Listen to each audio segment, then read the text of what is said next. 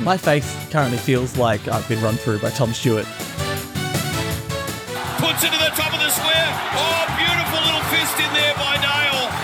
Crucial centimetre moments. He definitely has a bit of the uh, the Belcho spirit, um, as I I have a bit of the Belcho spirit.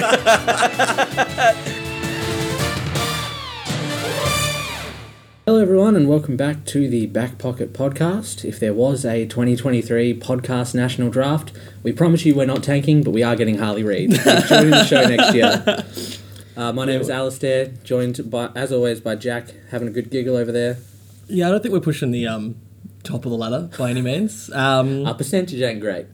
no, I we've got some beltings. Um, coming off a solid week a couple weeks ago, last week poor performance really didn't bring it in. Um, but you know the boys are going to learn from this. Um, it's, a, it's a young group. Look, Um, look I'm going to back them in. Uh, yeah, they look, have my they're- full support. there's no point panicking this early in the season. Um, you just have to regroup and, and trust your game plan, and uh, hope that it'll come right when you get it working. Ten days later. Jack Turner has been sacked as CEO of the Back Pocket Podcast. Uh, all right. Um, votes. Uh, my one vote was to Brody Smith, uh, who I think is a first time vote getter. I think he uh, is. On the podcast. I thought his game was really good. He got eight coaches' votes. He had eight rebound 50s and eight intercepts. Hmm. 32 touches at 87 and a half. I think kicking was pretty similar to 90% as well. I had five score involvements, a score launch, three spoils, and nine defensive half pressure acts, which I thought was a pretty it's a good stat line. pretty Uh, round performance. Um, uh, yeah, uh, Brody Smith's had a few good weeks in a row now. He's always been good. He's been when Adelaide were at their lowest. He was always. One I remember of you their getting best. very excited a couple weeks ago watching him play a good game. Um, Uh, no, because they were playing Carlton. oh, yeah, I was like, of course he pulls it back that's, out right, now. that's right. Um, Other way around. but no, uh, Brody Smith is good, and he, as, as I just said, he carves up my team up all the time. Um, but his kicking is a real weapon. Like, Yes. I would probably have him in the top percentage of kicks in the league. Yeah, and Um, look, I confusing that he plays on the back flank because, um, as we heard earlier this week from um, Robert Walls, it's surprising you put your best kick on the back flank. no, definitely don't want any good kicks out of D fifty. not not something teams do very often at all. Uh, uh, who was your, your one for the week? Uh, my one, and this might seem low, is Mason Redmond. Um, Didn't get one from me, so we I all understand. we all love Mason Redmond. I don't love the bullhorns. We can put those. it's very away. tacky. I feel like we're past it now. Um, thirty disposals, ninety-seven percent disposal efficiency, ten intercepts, seven marks, five hundred sixty-eight meters gained, and six rebound fifties in a pretty pretty bad loss. Yep. Um, he was their shining light. I'll cross him out of my special mentions because he was in there. Um, Mm-hmm. Yeah, in, in a game where they just disappeared in the second half. Um, really impressed with their first half, and then they just kind of whimpered away. It looked like both games were going to do the same thing. Um, yeah, look at three quarter time, you saw both Brisbane and Carlton had just stormed back Mm. into those games, whereas the last quarter, the Carlton Bulldogs game was a really good quarter of footy, um, and Brisbane Essendon just kind of continued with more of the same Yep. after the third quarter. So, I think the Um, other caveat to that is Brisbane are actually looking pretty good. yeah, they are. Um, and look, they're- And at home, they are Give always. him props for getting Joe Danaher to kick six against Essendon. and s- kicking straight, incredible. Um, but yeah, they're, they're always strong at home. We know that, especially home and away. I think they've only lost like three at the Gabba outside of finals for the last six years or something. It's pretty so six. They beat Collingwood this year, yeah. Yeah, Yeah, Yeah. so that really tells a yeah. story. So and even last year they started they started winning finals there. So they're, they're really stepping up in that regard. Um, yeah, uh, I think that's fair for Redmond to get a vote in a game against a really good team away. Can't give him more than one. My two was to Daniel Rioli. Um, his first half was insane. Uh, I he went off with a, a niggle of sorts and then came back on. I think he was on his impactful after he came back on, but the damage had been done. Like his, it was intercepts just past the halfway mark. Like he was really around the middle of the ground, where Geelong just couldn't get it through that point into the forward half of the ground. Um, he was just really, really dominant and, and helped their ball use going forward because outside of their frantic Hackett forward pressure game, having a kick like his moving into the front half of the ground is is huge. So um, he had five, I think got five coaches votes in the end. He was 23 disposals, four rebounds, four intercepts, and eight defensive half pressure acts. But I think it was just the impact of those disposals and when he got them, um, which is I guess how he plays a lot of the time. That a yeah, goal too. locked it in for me. He did kick a goal. Yes. So your favourite when a defender gets up forward? Yeah, well, he I kind of love went it. Mm. up forward, I think, in the last quarter when he was, you know, hobbled a little bit. So Uh, so that takes me to my two, which is another show favourite, Ed Richards. Yep. Uh, also, my special mentions didn't get in, but he was. Eh, Dominant is the word I would use. Yep. Uh, 25 disposals, 92% efficiency, 10 intercepts, 10 marks, 483 metres gained, 4 rebound 50s, 6 one percenters. The first quarter, when Western Bulldogs were probably yeah. dominant, uh, he was sweeping the back half like no other. I was sitting there. uh, Was a big reason for why the inside 50s were just going Yeah, nowhere. Yep. I was sitting there and my sister said, Is that Ed Richards really good? I'm like, He is, but he's not this good. Yeah, he's, he's, he's normally good ish. yeah. Um, I, my quote for the night was our, you know, fellow ranger to Ed Richards. AJ looked up at one point Oh. and just went, Jesus Christ, Ed Richards. And that was pretty much summed up how his first half went. Yeah. Um, yeah, so I, I get him being in there. So, I- I'll throw my special mention out now. Hmm. You don't have to tell me if they're in there later, but Liam Jones also from that game. yeah, was special really, mention for really me as good. well. Um, he, he's putting together a really good season. Yeah, um, solid. Mm-hmm. As we kind of knew he would. He's just always been that good. Um, and that time out of the game doesn't seem to have bothered him too much. He was slow to get going, Slow as to someone start. should be when they miss two years of footy, but um, he's really found his found his own again. One year. One year? I thought it was One two year of years. footy. Oh, okay. Um, my three votes was to someone who impressed me the most since they've been put down back was Andrew McGrath. Um, he kept Cameron goalless in a Brisbane win at the Gabba.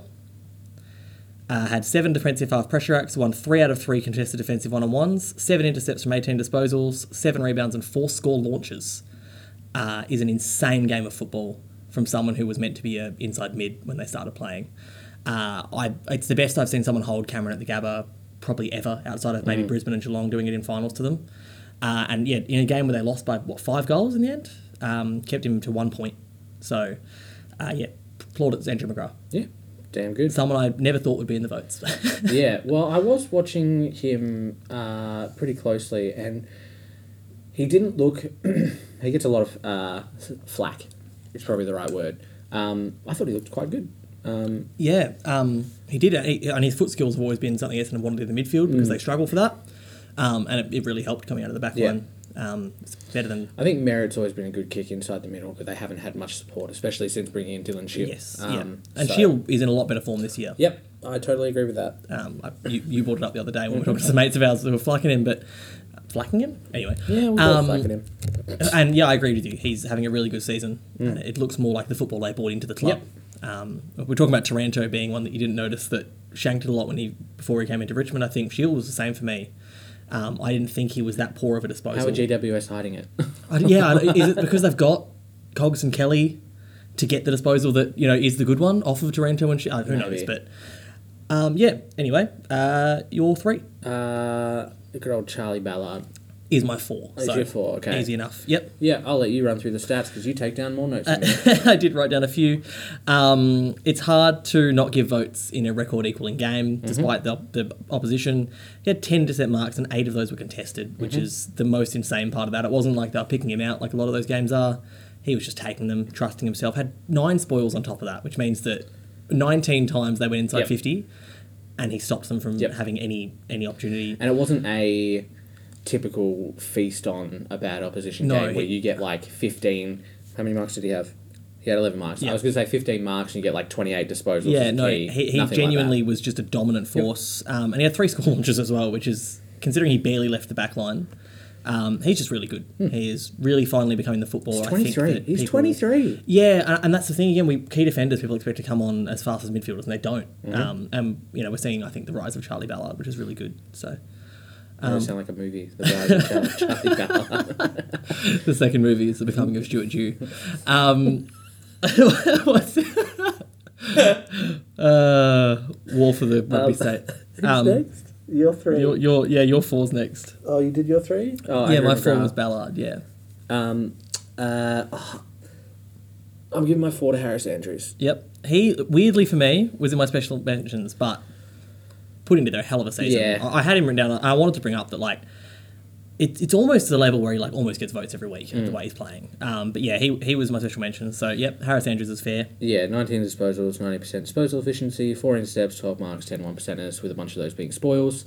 Uh, He's can't- picked a up the He's- Mm. kicking, which was the thing that was his biggest flaw, I think, in past seasons. Even when he made All Australian, um, he's hitting targets coming out of the back Yeah. line consistently, and it's really making their offense look It's, scary. it's really improved Um, Brisbane. they're And cutting teams obviously, they had that little patch where everyone was like, "Oh, I'm not sure about Brisbane." Even I said that on the show. Yep. Um, Yeah, their first three weeks they looked really shaky. he's he's pulled it together for Um, them. but I'd say they're almost the form team of the comp now. Um, obviously Collingwood is the team, but yeah, there's no de- um, denying that. Brisbane are looking really, really good. Um, so my five was uh, drum roll, uh, please. Long time uh, friend of the show, Nathan Broad. Same. What a game! Like, I uh, only got eight coaches' votes as the most on the ground. Um, he really owed Richmond after missing the first part of the Can we just season. give a big ten to Nathan Broad? It's incredible. I feel Amazing. Um, My my reason because I had both of these written down as Yeah. four slash five, and I made my decision at the last minute there. I think it's purely because of the opposition he played on. Yeah, uh, it was the fact that so like I said, he owed Richmond. He missed their hardest patch of games Mm-hmm. through suspension. They haven't won without him this year. So we mentioned that about Collar a few weeks ago. Yeah. Yeah. Geelong, Richmond have lost one game with Broad in the side. They've drawn or won every other game. He not only kept Cameron to one goal, but once Bolter started getting beaten by Hawkins, he let Cameron go outside 50 Mm-hmm. and he just dropped back and filled in that hole and Hawkins' influence completely disappeared dropped off. from the game. He had nine spoils, 10 I pressure think acts, he had one intensive more half. goal after that started happening. but- 11 intercept possessions, five of those were marks, three tackles. He plays so well against Geelong, which I feel like is despite me. Um, like, I, it's incredible how well he plays against Geelong consistently, and it pisses me off. Um, and it might be because Geelong have the tall forward structure Yeah. to match his game. Like, he can run and, you know, defend. So, yeah, great game, Nathan Broad. Um, I do think it's insane, though, that it's worthy of a five vote game, even though like Jeremy Cameron had a bad game, which was 21 touches and eight inside Yeah. 50s, because Cameron's just freakish. You keep him to one goal and low score involvements, and that's good. That's all you need. Um, but he still had a game which was most people's best game. I think I think taking the two, Geelong are more likely to win a freakish game if he kicks six goals Yes. as opposed to him kicking. You're kicking the ball 15 inside 50. times inside Mm-hmm. well, 50. and I said to you earlier today about Graham Myers, kicked to five marks on the lead inside 50, and none of them were goals. So, um, you're, you can if you can take that influence out of the game from Cameron actually kicking goals, then you've gone a long way to limiting Geelong's influence against you. Uh, so, Definitely. uh, my special mentions uh, of outside of the ones that you've mentioned, I had only had three left. Uh, the first one was Noah Bolter, who I thought, Mm. despite obviously needed Broad's help, really pulled it together in the second half. I think he ended up with 12 intercepts um, for that I game. also had Bolter written down. Uh, Salva Redigoli did a really good job. Um, they, um, Rewalt was forced to change the way he was playing to combat Radicalia, Yeah. um, which is huge credit to him.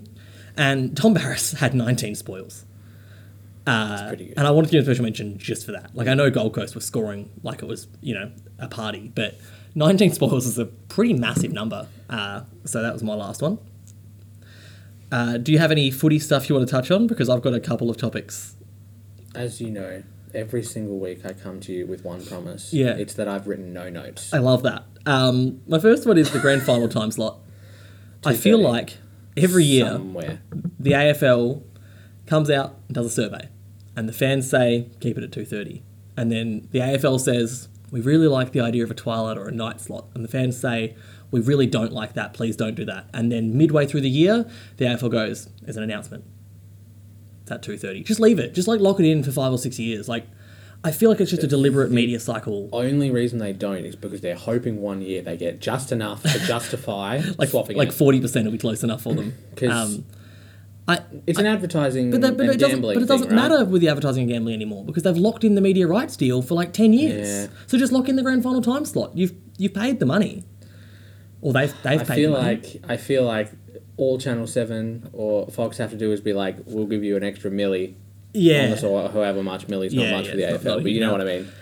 Um, milli's a lot for me. yeah, Uh, I'd if like- anyone wants I'd to like a cool mill. donate a cool mill to the, the Ko-Fi account. Um, even That's a move, money a move in laundering. cents would be fine. um, uh, th- obviously, we kind of mentioned on the side and passed over it. Uh, Pendlebury mentioned during the week that compared to a lot of other sports, in terms of revenue, AFL players aren't paid enough.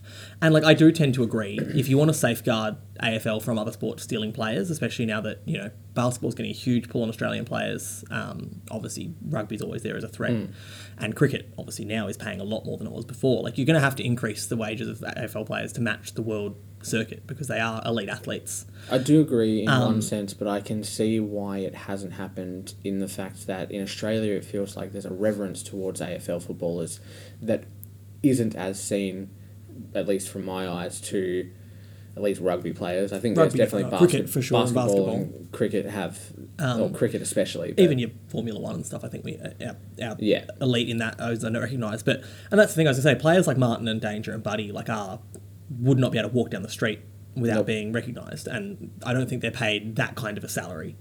Um, in football, um, I, did think that it was really funny that Pendlebury used the um, you know NBA example, um, which does make sense because he does have a basketball background. Uh, to bring up was like the comparison. They're like they get more than fifty for the players. Now if I got twenty five percent, I love that he went straight for basketball. He was like straight away. He's like basketball, um, which is what he chose not to do to have one of the most successful AFL. Mm. I think careers of all it's the easiest way to time. rationalize it. I think to people. infer that a pay rise needs to happen. Yeah. Um, I disagree slightly with what you said before, though, about Danger, Buddy, and Martin not being paid enough to be recognised. I would happily take a million dollars Oh, a year. No, but to I, I, I go to don't mean that they're Bunnings not without paid being enough. stopped by I a more just flog. mean like if you compare it to other any job in the world where you are in that kind of role, those people are paid more than AFL sure, footballers. but there's also media deals, right? Yeah, that's true. like. to use it I- again, don't Yeah. get mad at me again. Danger's not doing cotton on ads for free. No, no, Then he's or- not going to or- cash converters uh, Amy or ads. Amy ads. That's Yeah, putting no. more money in his pocket. yeah, for sure. um, those ads won't stop Yeah. if they get more money. It just keeps it will just keep going and going. Not that I'm advocating that they shouldn't get more money Yeah, because I of believe course. they should. Yeah. But I'm like But there is a lot of money that comes from there- those spots. It's just I look at my wage and your wage and I just go Oh yeah, look, What I'd, the fuck? I'd kill for that kind of money. don't get me wrong. Um, I just think yeah, the, the main perspective is the one that Pendlebury used, which is the Hmm. if the AFL players are the people who make the sport, Yeah. they should be getting the major share of the money in the sport because it's nothing without them. Um, all wonder the how many media all the CEOs do is make the game worse year after year. Like I wonder how many media personalities on Fox and Seven get paid more than players, Top line Jared players. Waitley absolutely would get paid yeah. more Do than you any reckon player in the BT AFL. gets pla paid more than someone like Oh, God, I hope not. Jeremy Cameron? Kane Corns probably does. He works for like five. He different works for five places though. Yeah. Which one do Um, you reckon he takes the tax three threshold on? SEN. E Surely I reckon they pay the most. they for pay it. the most. Yeah. They're the ones that pulled Waitley away from um, ABC. ABC for squillions of dollars. Mm. So I absolutely be claiming the threshold at SEN. Not not that it would matter when you're earning that much money. like, oh cool, I get the tax free threshold for like two weeks of the year. It's important to me. Um, I was obviously made to eat crow pretty fast on my comments about Richmond. Uh, It's it's just unfortunate, immediately Hmm. isn't it? Beating Geelong, but I Did still I mention that last week when you? Were No, saying you that? didn't. Oh, shit. um, but I still kind of stand by the, my thought they won't play finals. I still think that I agree. Um, even if they beat Essendon this week, which I think is a, a line ball game, Dreamtime's always interesting. I think they. I think they will. I think they'll have some confidence even against. um, I still thought Geelong would win, but like it was never going to be a shock that they didn't with you know injuries and the fact that Richmond are always going to get up against Geelong. We saw it even last year where the two teams where they finished were leagues apart. Richmond had that game until seconds to go. Um, and that was a full strength Geelong when they played them last year too. I think the best way to tell if Richmond are going to sort of hit that 10, 11 win marks and Yeah. just miss out is whether or not Dusty kicks another bag Yes. this yeah, week. for sure. If he kicks three or four, Then, then that's, I that's have danger. they're on. Um, if he doesn't, then I don't have faith in them. Yeah, hitting and I think the maybe thing nine. for me is that they've got Port twice, St Kilda twice, Brisbane in Brisbane, um, Melbourne and the Doggies to come, um, and all of those are really tough games. they also have all four easy beats. they do, yeah, but obviously that's not going to get them totally across the line. So So it takes them to seven if Yeah. they beat all of those. They still won't make finals. Yeah. I totally agree there, but I think they could hit as high as tenth. yeah, and that, they could end up just percentage out. Um, it, it- I think the game the year is going to be very close, especially coming for that you know eight to twelve bracket like it was last year. Yeah. um, and they're probably going to be in that mix. I just think that yeah, they've done their percentage. Or won't be percentage out. They're a draw, but um, that draw is the same thing. I think they've done enough damage early with losses to the Gold Coast and, and that kind of thing, which obviously Geelong did as well. But Gold Coast, I'm still not sure where they'll end up. Um, yeah, who knows? They Like, could they- be in the they- eight, they could what- be fourteenth, beat fifteenth. Geelong, beat Richmond, almost beat Melbourne, um, but then got trounced by St Kilda. Uh, so yeah, really, who knows? So who then just got their complete asses handed to them. yeah, but two good teams in a row played St Kilda and just went well. We'll just go past them, I guess. Which is Um, awkward because they're supposed to be The built best- on run. Yeah. So, well, yeah, it was interesting. Like, I, I think Adelaide and Port did it different ways. Like, Port really just kind of went over the top. Port just went, you're going to build a wall, we'll just go over it. We've got height, height down there, we'll figure it out. Whereas Adelaide just picked their way through with absolute precision. It was a delight to watch. It's, it's it's insane how Adelaide have the speed and the kicking efficiency. Yeah. They're going to be dangerous in years to come. I thought what was really interesting was that but That was also them when they were in their flag running It was contention. yeah. They had the they had the Multiple big times, keys. yeah. They had the speed. Um, Hmm, interesting. I thought what was really interesting was that um, once Adelaide were up that first quarter, which they just tore them apart, um, because they were up, what was it five goals to one at quarter time, it forced St Kilda to play Adelaide's way because they couldn't play a slow defensive game when they Mm. were already four goals down. Um, and it just meant the game was over for there because Yeah. St Kilda's not built to play a, a really high octane scoring type of football. So, uh, yeah, credit to Adelaide for maybe even building a system for how to beat St Kilda for other sides because there was a It's it's really interesting because two weeks ago I would have been very bullish on St Kilda being potentially top four, and now I and now feel it's like, like do they make the eight? do they make the eight? I they've think got- they do. They've got a lot of hard fixtures to come. Um, I think they just. I, I think they're seventh or eighth. we- we saw how they played against Collingwood, who are obviously a really good team. Um, they still went really close against Port, so like they're, they're still really um, Hmm. getting there. But um, it is a bit of a worry. Um, we talked about this earlier. Did we? I just want to side by Ollie Henry for a bit. Oh, I know he's only going to be two weeks out, and I, I think the longest anyone's lost to a ruptured testicle was six. But I genuinely think I'd rather do an ACL. I think I'd rather just have my season over with a bung knee than have a ruptured testicle. um, agree. I that's one of the most horrific. uh, Steel Side Bottom a few years ago um, said it was like the feeling of being kicked in the nuts, but it doesn't Yeah. stop. It's like it's. there's not many other parts of my body so I've taken injury to. Obviously, internal organs. I yeah, yeah, probably yeah. Don't want. Very- you don't want like a Tom Mulligan Eyeball. ruptured kidney or Eyeball, a, eyeball's no. bad. Yeah, But testicles up the top. yeah, it's, right up It's there. really up. I there. think yeah, eyeball's worse. Um, I Yeah. felt nut pain. Uh, I felt eye pain. You've experienced me feeling eye pain. I don't feel good with eye pain.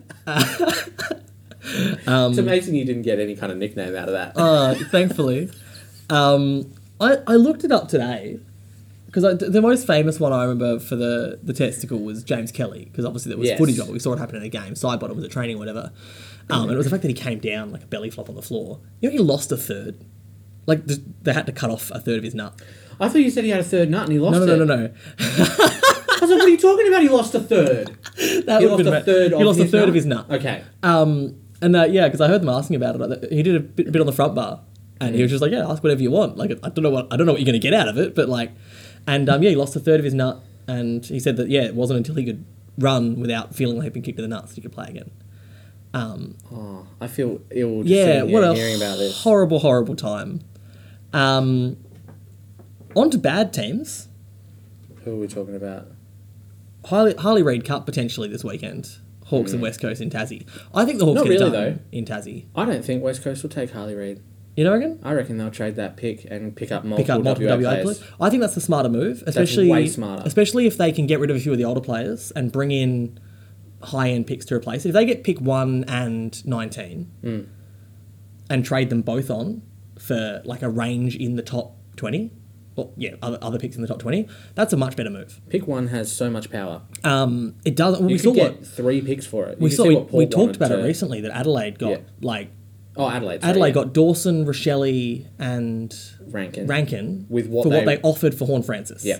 Which is, I'm, I mean, Horn Francis has looked really good this year. Credit Mm-hmm. to him. You're taking those three any day. Uh, It's it's a win just on Jordan Dawson's Dawson alone. yeah alone, and then Rankin and Rochelle has been their power. Like Yeah. Mm-hmm. that's their force at the moment. So incredible. And yeah, we said this earlier. We kind of did a little chat about it yesterday, and I didn't mean to run you through it 'cause I was going to bring it up today. But yeah, the top the top pick is sometimes a bit of a curse. I think Oh, yeah, most we did years go through that. All right, pick that's- two and sometimes pick two and three genuinely is a better pick. Um, a- and I, It's it's hard because you're not always going to get the best player. The best player isn't always going to go number one. Absolutely. it's based on their talent that you see yes, as a and junior, your need is an impact on it as well. and also how they're developed. Like, Yes. uh, depending on the club. Like, if you sent, uh, who, uh, let's fucking Jason on Francis. He sent Yeah. the number one pick to North. Absolute shambles. He ends up at Port. And now Look he's at what's up to- happening. But yeah, it's it's interesting. I, I the the Harley Reid cut reminds me the last time I remember it happening, which is obviously way later in the year, was when Hawks and Tigers played the Brett Delidio Cup, um, which was obviously widely advertised because it was genuinely whoever wins that game gets off the bottom of the ladder. Um, and no offense to Delidio, who was a very good footballer. Um, they both got priority picks that year because the AFL was just handing them out willy nilly back then. Um, Hawks got Roughhead pick two, Franklin pick five, and Lewis pick seven while Richmond picked up Delidio with pick one and Tambling with That's pick Tambling. four. That is a nuts difference Look, it's it's really between drug. unfair Because if they just took to Delidio. it is because he, he was a very good footballer. But like if you're taking just Franklin and Lewis instead of Lydio and Tambling, that Richmond team gets better a lot faster Mm-hmm. than it does. Um, wild that that's what they ended up with out of that. Um, and and Lydio wasn't even there by the time they won that first flag. They beat him in a prelim because he was at another club. Um, yeah, a th- that, sad time. that first pick I is. felt really bad for him that day. Oh, I remember that year it was the two prelims were Dangerfield playing Adelaide and Delidio playing Richmond in their first year at the other clubs Mm. and getting beaten as those teams went through to a grand final, which is crazy. Like it's a because they were probably the two biggest movers in that off season.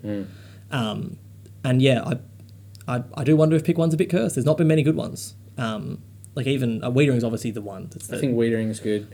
the comfortable winner. Um, Walsh obviously was a good one. A bit young, but, but, like even Walsh's year, picks two through five are also very yes, good footballers. I So think like, that draft looks really incredible.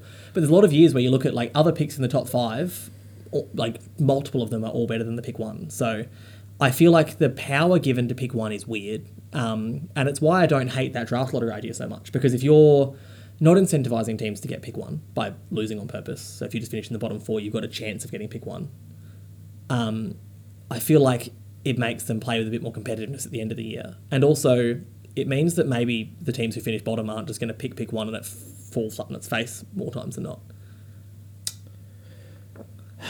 I get where you're coming from. However, I also feel like it still encourages the same thing. If you're 16th or 15th, Yeah. and you have the chance to move out of that bracket and potentially go from getting You're not going pick to win. it. one yeah, to pick absolutely. eight. But I, but I feel like the um. the- That's- yeah, but I also feel like the problem, with- the o- the other problem with the draft lottery is if you bring it in for the whole outside of finals, that's really dumb because you look at how close ninth, tenth, and eleventh last Yeah. year were to being in the top eight. You can't bring it in like that. So um, I think that's why it's so unsustainable for AFL. And I also think a big part of the problem is But even if you bring it in now and the bottom four teams are raffling for it, And then suddenly you've got three Tasmania come in. basket cases, and then maybe GWS, let's say, who are clearly better than those Well, other and three. that would've been the problem if they last get pick year. One and the the teams that are struggling don't. that would have been the problem last year if Essendon got pick one Yeah, ahead of the Hawthorn North and West Coast, who are still really struggling, and Essendon have been decent again this year and were decent the year before it. yeah, it's, Um, and like Port Adelaide finishing lower last Yeah, year. for sure. Um, It, it's I don't think a lottery is sustainable because of that. And another thing is, I think that like it's obviously most famously used in the NBA, but in a game where there's five people on the ground at one time, the best player can change the team on its own. Whereas in the AFL, one absolute superstar isn't going to. It does happen more often than you think, though. Well, yeah, but not in like. It does take a core of players. Oh, I agree. um, like you, you bring in the best player in the comp to the worst team, and they're not going to miraculously win five more games, even let alone ten. Oh, I'm pretty sure if you put Jeremy Cameron at North, they would win a few more games Ah, You're probably right, actually. Yeah. because he would be playing middle and forward. God, that'd be actually kind of terrifying. Um, but like I, when when Gold Coast had Abelard, I think is the best example. They pro- they definitely won more games because he was Because there, of him, yeah. um, but it didn't make them a suddenly a contender. No, it didn't. Um, I mean, they're still yet to make finals. so- Yeah, well, it's frustrating, isn't it? Last year was their best shot. Oh, Yeah. Um, they're in a bit of a mid level this year, but like last year they really were on track and they had the run home to do it and they really squandered some games they absolutely should have won to miss out on finals when they definitely shouldn't have. Hmm. Uh, which is the Gold Coast way, really. Yeah, they usually start off really hot. They do, and this year they've kind of not, which maybe that's a good sign. Maybe they're going to finish hot. Um, I don't know if you saw, so it was obviously Mother's Day footy on the weekend. Did you see the Collingwood pre-game bit? No. So instead of um, Fly giving the pre-game rev up, Oh, Bo McCreary's mum gave the pregame rev I up? did hear about it. I didn't watch it. it was very wholesome. Um, and like I think that's a big part of what they've done a good job of at Collingwood is making those players love playing there. Like they're just having a really good time, and you can see that when they play. But I think a main part of it is that like the pressure to not lose isn't there like the way it is at some other clubs. Like, they don't. I feel like they don't have that overbearing weight on them every time they go out. But does that come because they've been winning, or does it come because of? Well, it is hard to say because like this year, obviously they have been winning, but last year they weren't, and they were playing that same style of football. Like they were eleventh six rounds in and 9th at the bye, and they played that style of football all throughout the year, and that's what got them home. So it is hard to say. But does that culture then build from there with each of those? Yeah, I wins, think so. And now Yeah. it's solidified, And and, now it's really you strong. can't Yeah. break it apart. Whereas you use counterpart Carlton, for example, who Yeah. have been losing, and there's a lot of pressure piling up in a coach's second year at the club. Yeah. I just want to point out, um, and I think he was he was um, his own worst enemy with the strong start last year. Yes. I think that the expectations were built around his coaching future based on the first 10 weeks of last season. Mm-hmm. Um, and from then, it's been pretty par for the course, ups and downs, ebbs and flows, as a new coach would expect. He needs a few more gears, I think. But if let's say Carlton win their next six games in a row, which is not happening. Yeah. Um, and those players are playing with flair, and they seem happy, and they're high fiving on the boundary line. Does Is it that, suddenly is that culture? energy from culture, or is that just because they're winning? yeah, it's true. If Craig McRae's And Collingwood that's- that's a lose the part of- next ten games, does does the pressure not get turned up to eleven on them? And that's a big part of the question, isn't it? Like, obviously, West Coast back in the day when they were able to pull anyone back to WA they wanted, um, and how Geelong does now. Like, is that because they have a good club culture? I mean, or- back in the day, West Coast can still do that. Well, yeah, but you're right. Um, but like they had a much stronger pull before. I think they've lost one ever, and it was Luke Jackson. But I more just mean like that's a great point of that. Like those clubs are often praised for their culture, and it's why players want to go there. But like players want to go there because they're winning. Yep. A- AFL players who don't care about the money as much, like they'll, they'll get a lot of money regardless wherever they are if they're that kind of footballer. If you don't care about the difference $100,000 a year is going to make you as a footballer and you just want to win games, you're going to go to clubs like West Coast or Geelong if you want to go home because that's where you're going to win games. Like, It's Sydney. just it's just sensible, isn't it? Sydney, yeah, great example. Like, why do you think Buddy went to Sydney instead of GWS? Like, because they win. Um, pretty pretty simple. it was it was very obvious. Yeah. Um, and I think that's a yeah. You're right. It's a big part of the culture discussion. It's it, is it's it's winning. Yeah. I think you, you winning having culture, a good culture is culture. important. Yes. Would North Melbourne have done better with players like Thomas or Jason on Francis if they won eight more games that Absolutely. year? Yeah. Absolutely. And it's like um, I think a really good example is Dew is create. Uh, by all means, there is a good culture at Gold Coast, but it's not talked about No. because they're not winning games. They've signed Due, on. due and those players are, are very They've very signed on tight. young players for the first time in the club's history for like long term deals. The players love Dew. They, they love the way the club's being run, but it's not discussed in the way it is for other clubs. Um, because they're not winning. yeah, because they're not winning. I wish they were. I feel like it's very simple. Like um, remember the start of the year, the Bulldogs and Bevo was being lambasted. Well, I was about to say the the opposite end of that spectrum. is that a word? La- lambasted? Oh, yeah. Lambasted. Lambasted? Anyway, who cares? L- yeah, lambasted. That's, um, what's his name? Sam Kekovich. Sam Kekovich. He's a lambasted. He's a lambasted. He's from Manchima. Can you, can you call this episode Lambasted? Lambasted. Or you're not allowed to You swear. don't make sense. Um, I had a point. Oh, yeah, Ken Inkley. Um, he's, Oh, yeah. he's at the opposite end of the spectrum where there's still discussions about his role as a coach. They've won six on the trot. They've got the Mm-hmm. best winning streak in the AFL. And his security is still being talked about. I think it's because we all know that, They are very prone to not doing what they're currently doing. yeah, They do look good, though. I I think I've it's, got it's them fair to be finishing saying. top four at yeah, this point. me too. I, I think they're going to take home a, a swell of games. Mm. Um, it's it's the players who underperformed last year. Jeremy Finlayson's the perfect example. Like he did well in the ruck role, but without uncomfortable. He's playing great football, like really, really good football. and like they're playing Um. players like Ollie Lord, and they're going to upgrade to Marshall soon. Horn Francis looks great. Boak had a bit of a, a blip year last year, playing really good footy. Um, he, I think they've really figured out how to play him in the veteran role. now. I think he also started the year a little bit underdone. yeah, Um, that's fair to say. he was pulling out of some contests But that it's- uh, was very unbloke like, and know, that it's- has stopped. It's funny, like all of last year we talked about how much pressure was on Hinkley. Um, they had a really good second Pressure half last cooker. year. Their back line we obviously praised last year. They're one of the only four teams with the premiership profile currently of top six attack and defence. Um, and they're playing really good footy. I- It's it's really interesting to watch because we talked about it what, round two. We said Ken Hinkley was the coach under most pressure, and now they are playing great footy. Uh, and they're, they're, we talked about it a few weeks ago.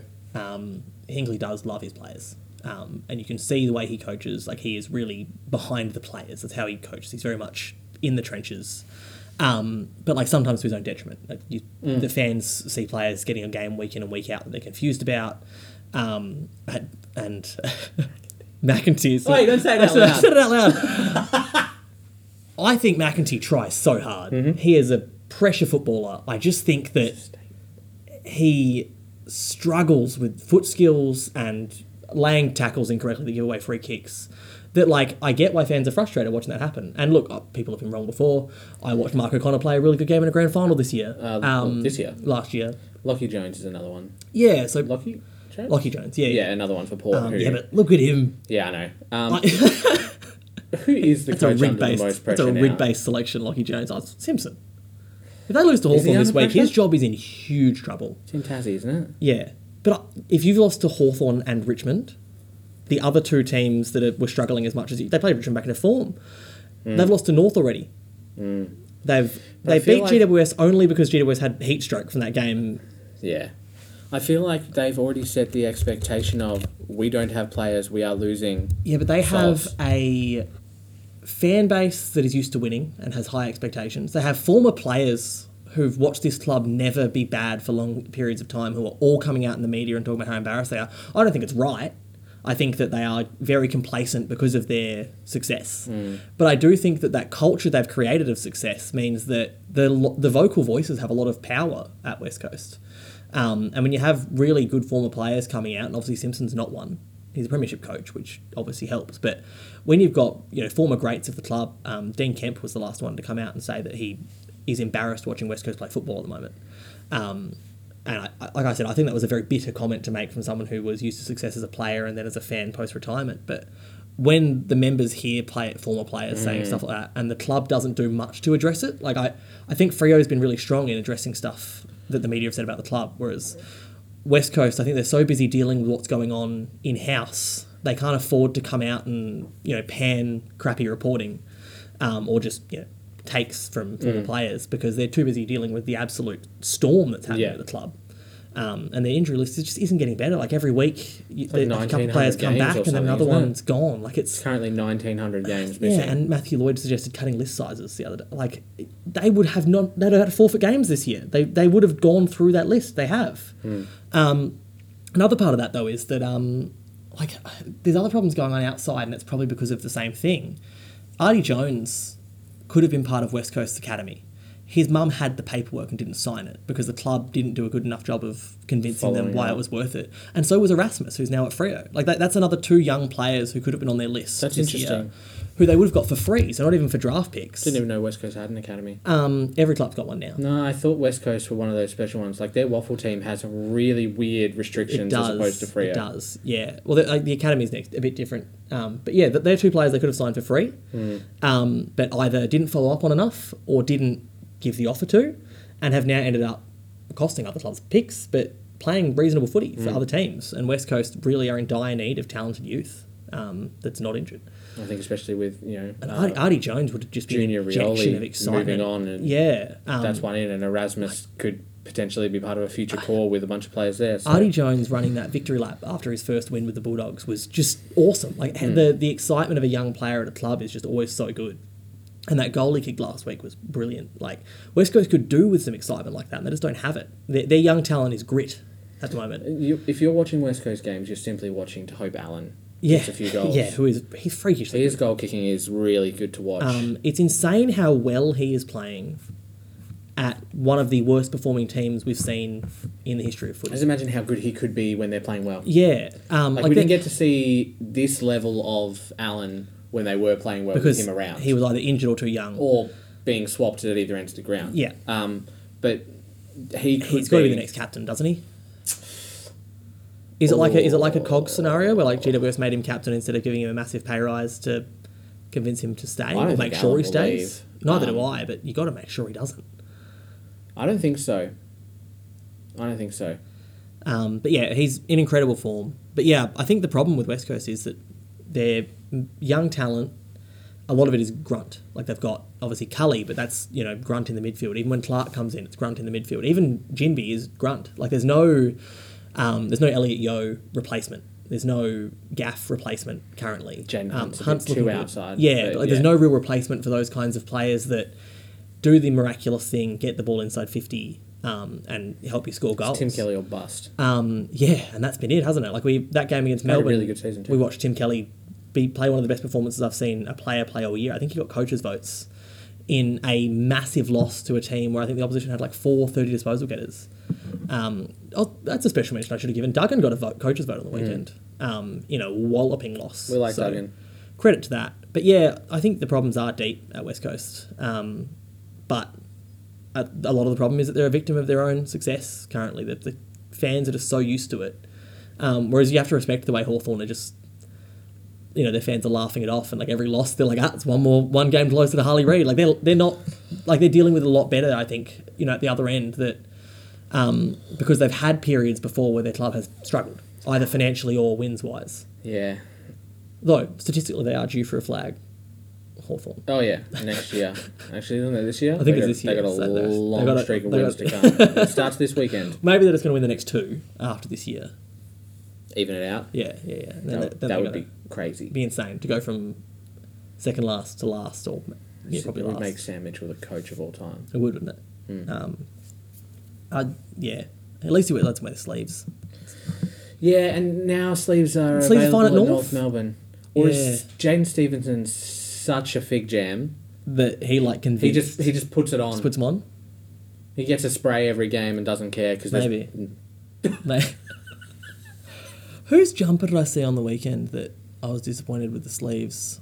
I can't- Some club had a different strip on, but Mm. the sleeves were just plain one color, and I was like, "You haven't committed to the bit on that." Oh, but it's just the Guernsey and then it's it's just like Yeah, the black like a single sleeve Was colour? it a Saints player? Because Saints do that. Yeah, it might have been. I think Collingwood's the same as well. They just got the white sleeves, and it's like I think like North and Geelong do it really well with the uh, Hawthorn as well. With if you keep the hoops or stripes going on the sleeves, it Mm. really kind of makes the shape. Whereas I think the, the single color sleeve just looks like you're wearing an undershirt. Yeah. Um, and I have actually seen, I think it was again St Kilda, where they just had like a what, I who assume was, was a it? skin on underneath. Who was it for Geelong last year? Was it close one game? He wore a short sleeve over a long sleeve, like a game in Canberra or something. That was nuts. I've never seen that done before. That must have been Bro gets cold. He's that so must have been, small. that must have been so hard to get off. Like jumpers are tight enough as it is, let alone wearing two of them. He was holding his ribs together or something. Yeah, I guess there's not much of him under that jumper. So, um, have you got anything else to bring up? That's a pretty good place to leave it. I don't have a lot. Like I said, I promise you one thing. I'm- it's nothing. I'm zonked after having an hour and a half dentist appointment. That's going to be 15 minutes today. Uh, I have I, another one I, I coming spent up. I spent four hours working Didn't doing like nothing. So Yeah. Oh, you can help people. You're tech support now. Yeah, that's yeah. no, I just turned my camera off and ignore them. Anyway, um, thanks for joining us on the back pocket. We will see you again next week. Um, I was going to bring up some games that are coming out this weekend, but I know none of them. I think we know West Coast playing Hawthorn. Dreamtime. Dreamtime at the G. Geelong are playing Freo. I'm going to that. I should have known that one. Can't play. Carlton are playing Collingwood. They are. Big Is it game. Sydney next week? No. No, a few weeks away. Anyway, um, there's some games on, and I'm going to watch them, and then we'll give some votes next week. Uh, you'll find us at the Back Pocket AU on all socials. Uh, that's me. You good? You know? I've got nothing. See you next week. I'm not giving my email out again. yeah, I had to mitch you out on that one. Uh, only after 30 odd people. I changed my PayPal email. That's so good. Uh, all right. Enjoy the footy. We'll see you next week. Bye.